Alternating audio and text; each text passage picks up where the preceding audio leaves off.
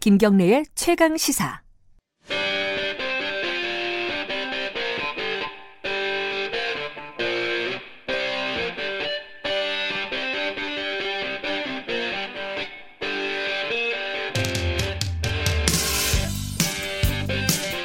핫한 경제 사안 그 정수리에 침을 꽂는 경제 직설 시간입니다.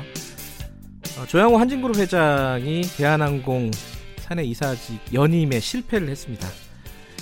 이게 어, 국민연금 스튜어드십 코드의 의미 있는 진전이다 이런 평가도 있고요. 주주들의 손에 물러난 첫 재벌 총수다 이런 평가까지 나오고 있습니다.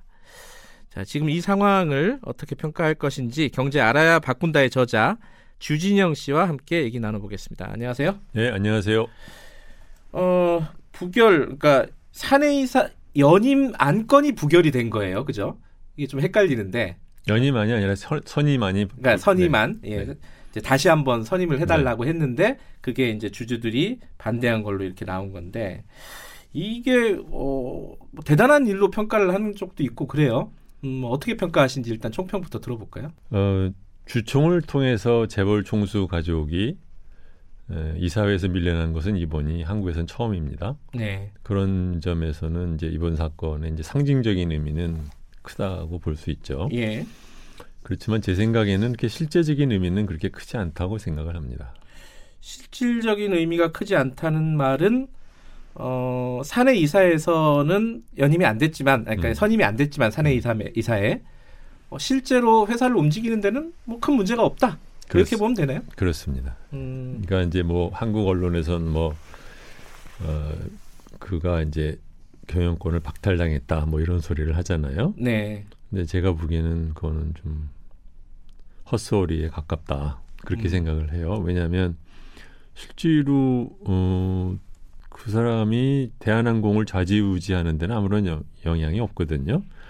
그러니까 올해 조양호 씨는 어, 지주에서 한진칼 그다음에는 음, 구름 모태에 가까운 한진 운송회사입니다. 네, 그다음에는 핵심 계열사인 대한항공 이렇게 세 개 회사의 계열사의 대표이사를 하겠다. 음, 그거 외에는 계열사 겸직을 이제 안 하겠다라는 거예요. 예, 그전에는 뭐 이런저런 회사를 포함해서 일곱 개 회사의 등기 임원을 맡고 있었고 예, 어, 비등기 임원은 두 개를 하고 있었어요. 네, 근데 이제 그 중에서 이제 세 개만 하겠다고 했는데 그 중에서 이제 대한항공에서는 안 된 거죠. 네, 그런데 여전히 모 회사에 이제 지주 회사에 가까운 한진칼의 대표이사는 여전히 할 수 있어요.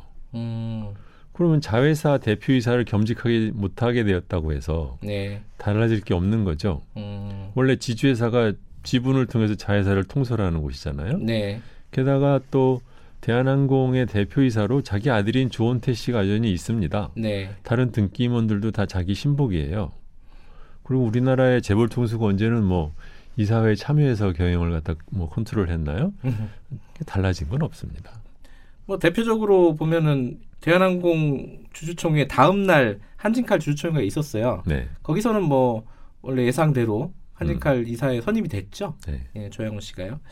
상징적인 의미? 그렇습니다. 예, 예. 그 정도 개인적인 망신, 적인 음, 망신. 뭐 그런 거 정도죠. 예. 네. 예. 근데 이- 그럼 이게 그 보건복지부 장관이 이런 얘기를 했거든요. 국민연금이 요번에 이제 어, 대한항공 주주총회에서 했던 역할이 음. 뭔가에 대해서 일조는 했지만은 그 상황을 주도한 건 아니다. 뭐 이렇게 표현을 했단 말이에요. 음. 그러니까 국민연금의 이 표 행사 어떤 주- 주주권의 행사가 뭐 그렇게까지 대단한 건 아니다. 그렇죠. 뭐- 라고 말한 뉘앙스인데 음, 비슷한 생각을 갖고 계실 수 있겠어요? 어, 그렇죠. 주진영 씨는? 요번에 뭐, 어, 반대 투표가 한 35% 나왔다는 거잖아요. 예. 그 중에서 국민연금이 차지하는 것은 11%잖아요. 예. 그러면 나머지 24% 이제 반대를 한 거죠. 네. 게다가, 어, 하나 이제 짚고 넘어갈 것이 있는데, 네. 국민연금이 조양호 씨의 연임에 반대를 한 것은 이번이 처음이 아니에요. 그 부분은 많이 알려지지가 않았어요. 언론 그렇죠. 보도를 통해서도 그렇고. 그러니까 2011년 요번 주총할 때처럼 네. 이명박 정권 시절입니다. 네. 국민연금은 한진의 조양호 이사 선임안에 대해서 겸임을 너무 많이 한다 해서 음흠. 반대를 했어요. 네. 2014년에도 어, 국민연금은 조양호와 그의 아들 조원태의 사내이사 선임안 에도 같은 이유로 반대를 했습니다. 네.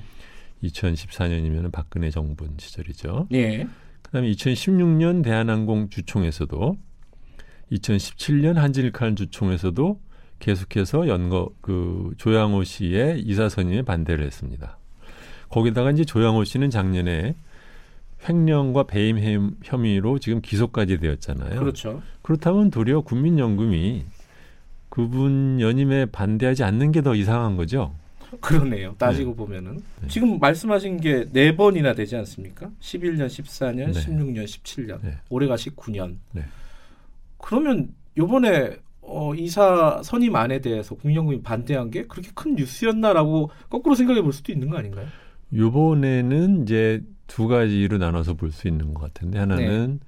그 당시에 연임 바- 에, 반대가 네. 통과되지 않을 것 같으니까 그때는 뭐 신경도 안 쓰고 있다가 네. 예, 요번에는 통과될 가능성이 높아지니까 어, 신경을 쓴 것이고 음흠. 두 번째로는 네. 같은 거를 해도 어, 문재인 정권 시절에 하니까 이제 뒤집어 씌우기 좋아서 네. 더욱 더 만들어 예, 이슈를 삼는 거죠. 예. 그러면은 요번에 이 주주총회 결과를 놓고 어 정경련도 그렇고요. 경총도 그렇고 음. 이제 뭐 사용자 단체죠, 일종의. 이 연금 사회주의가 우려된다는 식의 어 입장들을 다 발표를 했어요. 음, 일부 신문들도 뭐 사설을 통해서 그런 얘기를 했고요. 음. 그러면 논리적으로 말이 안 되는 거잖아요. 그런 거죠. 그러니까는 아까 말씀드린 것처럼 어, 성공 가능성이 네. 없어 보일 때는 말하자면 그 얘기하는 것 자체가 나쁜 뉴스니까. 아하. 어, 그러니까는 음. 이제 도리어 아무 말도 없이 넘어가고 네. 어, 이제 요번에는 이제 되는 것 같을 될 것 같으니까 네. 그러니까 이제 이를 갖다 말하자면 이제 저 침수봉대를 해서 막 와글와글 떠드는 거죠. 그러니까 말하자면 같은 일을 해도 어 그런 식으로 말하면 연금 사회주의의 제가 저번에 말씀드린 원조는 그러면 미국인데 원래 원조는 네. 그러면 한국에서의 원조는 지금 이명박과 박근혜란 말이잖아요. 네. 이명박이 시작을 했고 박근혜가 계승 발전을 시킨 어, 국민연금의 이제 의결권 행사인데 그게 이제 어, 좀더 어, 큰 문제가 됐을 때는 그때는 막 이제 연금 사회주의니 이렇게 이제 얘기를 하는 거죠. 음. 근데 어찌됐든 국민연금이 요번 일이 상징적인 어떤 의미는 있다라고 그렇습니다. 생각을 한다면 앞으로 음. 어, 재계에서는 걱정을 하는 부분이고 아니면 지금까지 뭐 소액주주 운동을 했던 뭐 시민단체 내는 부분에서는 더욱 확대돼야 된다. 이제 국민연금의 역할이라든가 아니면 어, 주주 행동주의라고 할까요? 행동주의 주주라고 해야 될까요? 네. 뭐 그런 어떤 주주들이 어- 이 주주총회에서 의결권을 적극적으로 행사하는 이런 방식들이 더 강화되고 확산될 것이다. 음. 라고 예측하는 건 뭐 자연스러울 수 있겠네요. 그렇죠. 근데 각각의 문제를 좀 이제 하나하나를 좀 분리해서 볼 필요가 있어요. 뭐냐면 네. 재계에서 걱정한다는 것은 첫 번째로는 나쁜 짓 안 하면 걱정할 일이 없다. 그렇죠. 근데 항상 나쁜 짓을 하니까 네, 이게. 옛날에는 이제 예. 나쁜 짓을 해도 넘어갔는데 예. 요새는 이제 나쁜 짓을 하면 어, 눈치 보일 만한 것을 떠나서 어, 주총에서 이제 망신을 당할 수도 있다. 네. 실제로 우리나라에 뭐 재벌 총수들이 꼭 이사회의 멤버로서 어, 이 지배를 한 것이 아니기 때문에 네, 이사회에서 어떻게 됐다는 것을 이렇게 큰 영향을 주기는 어렵다. 네, 이 두 가지가 같이 있습니다. 네, 두 번째로는 이제 주주 행동주의라는 면에서도 어, 중요한 것은 우리나라의 에, 민간 연기금들이 얼마만큼 제대로 어, 수탁자로서의 역할을 잘 하느냐가 더 중요한 이슈인데 네, 이것이 이제 우리나라에는 워낙 민간 연기금의 규모는 작고 거기에 비해서 국민연금이 크다 보니까 네. 국민연금이 뭘 하는 이슈로 자꾸 얘기가 넘어가 버렸어요. 스튜어드십 코드 도입이. 음흠. 근데 사실 중요한 것은 우리나라의 민간 연기금이 얼마만큼 수탁자로서의 역할을 하느냐가 더 중요한 이슈입니다. 음, 근데 이제 어, 국민연금이 이제 앞에 나왔고 두 번째로는 구- 그러면 국민연금은 국민연금대로 수탁자 책임을 제대로 할 만한 그런 준비를 갖고 있느냐? 또 그렇지 않거든요. 그건 사실입니다. 예를 예. 들면 이제 흔히들 말하듯이 에, 정부의 입김하에 너무 어, 있다라든가 예, 또는 자기네들 안에서도 행동이 왔다 갔다 한다든가 뭐 이런 문제들이 있어요. 네. 그러니까는 이거는 또 그거대로 또 우리들이 어, 앞으로 개선을 해 나가야 되는 문제입니다. 사실 요번에 이 결과가 어 이사 선임이 부결이 되면서요. 조양호 씨 이사 선임이 부결이 네. 되면서 그 결과에 대한 얘기들은 굉장히 많이 있는데 그렇죠. 그 지- 직전에 그 국민연금에서 어떤 과정을 겪었는지 그 과정은 매끄러웠는지 음, 뭐 이런 부분에 대한 얘기들은 사실 쑥 들어가 버렸어요. 그렇죠. 이제 복귀를 잘 안 하는 거죠. 네. 어, 저희가 한번 좀 복귀를 한번 해봤으면 좋겠는데 음. 어떤 부분이 제일 큰 문제가 있었습니까? 물론 언론에서 보면 굉장히 불협화음이 있었어요. 음. 어, 이게 어, 의결을 했다가 뭐 자격이 있니 없니부터 시작해가지고 여러 가지가 있다가 하루 전에 결정이 됐단 말이죠. 근데 어떤 부분이 구체적으로 문제였는지 이게 이제 자세하게 들여다보기 시작하면 네. 에, 대부분의 정치자분들한테는 이제 이해하기가 어려운 문제라서 저도 네. 좀 말씀하기가 조심스러운데 네, 이제 몇 개로 나눠보죠. 아까 네. 말씀드린 것처럼 어, 국민연금은 대한항공과 한지인의 조양호 씨가 어, 너무 많은 겸임을 하고 있다라는 문제를 들어서 과거부터 어, 그 사람의 그 선임에 반대를 해왔습니다. 네, 이것은 수탁자 책임 전문위 또는 의결권 전문위원회에 묻지 않고도 자기네들이 독자적인 결정으로 그렇게 해왔어요. 네, 근데 지금은 횡령과 배임까지 기소된 사람이고 그 사이에 뭐 가족들의 문제까지 다 해서 그 회사의 여러 가지 그 명성에 그 먹칠을 한 그런 것이 다 드러난 와중에 네, 요번에 또 그 의사 결정은 그 수탁자 책임 전문위원회한테 넘겼단 말이죠. 예, 그거 왜 독자적으로 못하느냐 그런 음. 얘기를 할 수도 있어요. 두 번째로는 네, 수탁자 전문위원회라고 있는 사람들 중에는 나는 스튜어디스 코드 도입에 반대를 한다라는 사람이 그 위원으로 정부의 위원으로 뽑혀 들어가 있고 그 사람이 심지어는 지금 위원장까지 하고 있습니다. 예, 그것도 굉장히 이상한 음, 현상이죠. 네. 세 번째로는 그런 식으로 그 의결을 할 거면 네. 사실은 그 시장에 대해서 주는 시그널 효과도 있고 그 앞으로 어떻게 될 건지에 대한 불확실성을 없앤다는 면에서도 네, 좀 미리미리 해야 되는 거예요. 뭐 적어도 뭐 한 달 전이 됐든 적어도 10일 전이 됐든 그래야 아, 다른 사람들도 왜 그렇게 하는지 그 의, 내용을 좀 더 알 거 아닙니까? 네, 근데 그걸 주총 겨우 하루 전에 가서야 그것도 하고 음, 게다가 그 하는 과정에서도 자기네들 안에 소위원회에서도 못하니까 이제 총위원회를 묶- 묶어가지고서는 이제 했단 말이죠. 소위원회에서 이제 동률이 나와가지고요. 그러니까요. 예. 네. 그러니까 이런 거 하나 하나를 보면 이 도대체 보건복지부나 아니면 국민연금 공단이나 아니면은 여기에 있는 사람들은 그 네. 위원회에 있는 사람들은 자기들이 지금 무엇을 하기로 정했는지도 잘 모르는 사람들이 모여서 일을 하는 거 아니냐라는 소리를 들을 만한 그 행동들을 이번에 보였다고 생각을 합니다. 음, 그리고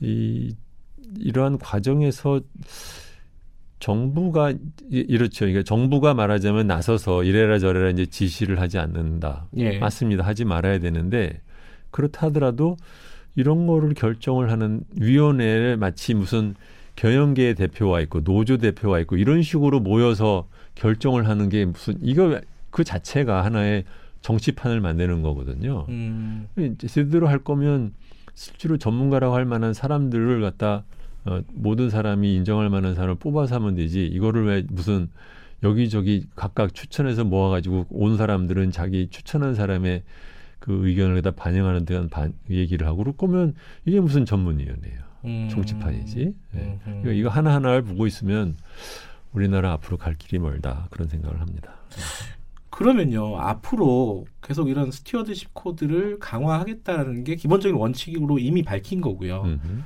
어, 스튜어드십 코드가 아니더라도 이런 어떤 의결권을 지속적으로 행사할 거 아닙니까? 네. 이런 것들의 절차는 음. 어떤 방식으로 좀 개선이 돼야 된다라고 좀 보십니까? 네. 근본적으로는 이제 국민연금 기금본부가 어, 정부의 그 밑에 있다라는 그 문제, 네. 가버넌스에 해당되는 문제. 네, 이 문제를 해결하지 않으면서 그러면서 막상 음, 음. 그 손발에 해당되는 기금운용본부가 독립적으로 적극적인 행동을 하라라고 말을 하는 것은 네. 앞뒤가 안 맞는 거예요. 네. 음, 어, 정말 어, 국민연금이 의결권 행사에 대해서 또는 그 기업 경영에 대한 가버넌스의 주주로서의 역할을 좀 더 충실히 하게 하고 싶으면 네. 그와 동시에 기금운용본부의 독립성과 전문성을 더 그 올릴 수 있는 방안을 미리미리 만들어 놓고 가야 된다. 음. 지금 보면 정부 하는 일 중에 뭐 이번 일뿐만이 아니지만 네. 일의 순서를 그르치고 가는 경우가 굉장히 많고 의욕만 앞서서 막상 자기네들이 어, 비판에 빌미를 주는 일도 많고 네. 근데 이런 것이 이번에도 좀 드러나는 거 아닌가 네, 그런 음. 생각을 해요. 이게 사실 법적인 제도적인 그러니까 법적인 어떤 어, 개정이 필요한 사안인 거죠, 이거는. 그러니까 재미있는 것이요. 예. 그러니까는 여당이든 야당이 됐든 예. 아니면 뭐 재계가 됐든 아니면 정부가 됐든 국민연금기금본부의 독립성을 어, 올리기 위한 법제적인 그 절차에 대해서는 별로 얘기를 안 하고 음. 그냥 서로들 말하자면 이제 이것저것 트집 잡아서 싸우기나 하고 말싸움이나 하고 있잖아요. 그러니까 음. 저번에도 말씀 이 한번 드렸잖아요. 과연 우리나라 사람들 과- 권력 엘리트들이 예, 예. 국민연금이 독립되는 아. 거를 정말 원할까? 원하면 독립되면 아마 큰일 날 텐데 그런 생각을 제가 하는 게 바로 이제 이런 얘기입니다. 아.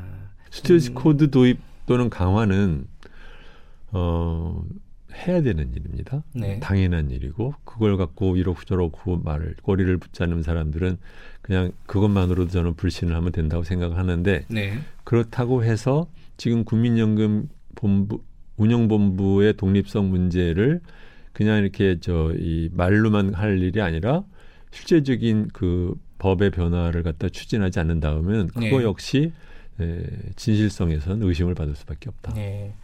사실 어 이번에 대한항공 주주총회만 가지고 아까 말씀드렸듯이 결과가 굉장히 상징적인 의미 있는 결과가 나왔기 때문에 거기에 다들 주목해서 바라보고 있지만 실제로는 그 의사결정이 나오게 된 과정들을 한번 복귀해 볼 필요가 있고 그 과정들이 만약에 문제가 있다면은 개선을 어떻게 해야 될지 이런 장치들을 어, 어떤 식으로 바꿔야 될지를 고민해야 될 때다 이런 생각이시네요. 네, 근데 아마 정부는 안 할 겁니다. 아니 허무하게 왜? 지금 말하는 예. 걸 보면 내부 뭐 프로세스 정도 조금 정비만 얘기를 하지 네. 근본적인 법 개정에 대해서는 음, 신기하게도 네. 여, 야, 둘 다 아무도 말을 안 해요. 알겠습니다. 그 여야 다음에 한번 연결을 하게 되면 이 부분에 대해서 어느 정도 고민이 있는지 한번 물어보고 싶은 마음이 생기네요. 오늘 여기까지 듣겠습니다. 고맙습니다. 네, 안녕히 계세요. 경제 알아야 바꾼다의 저자 주진영 씨와 말씀 나눠봤고요. 다음 주 화요일 날 다시 뵙겠습니다. 어, 보다 풍부한 내용은 팟캐스트로 무편집본 원본으로 다시 들으실 수 있습니다.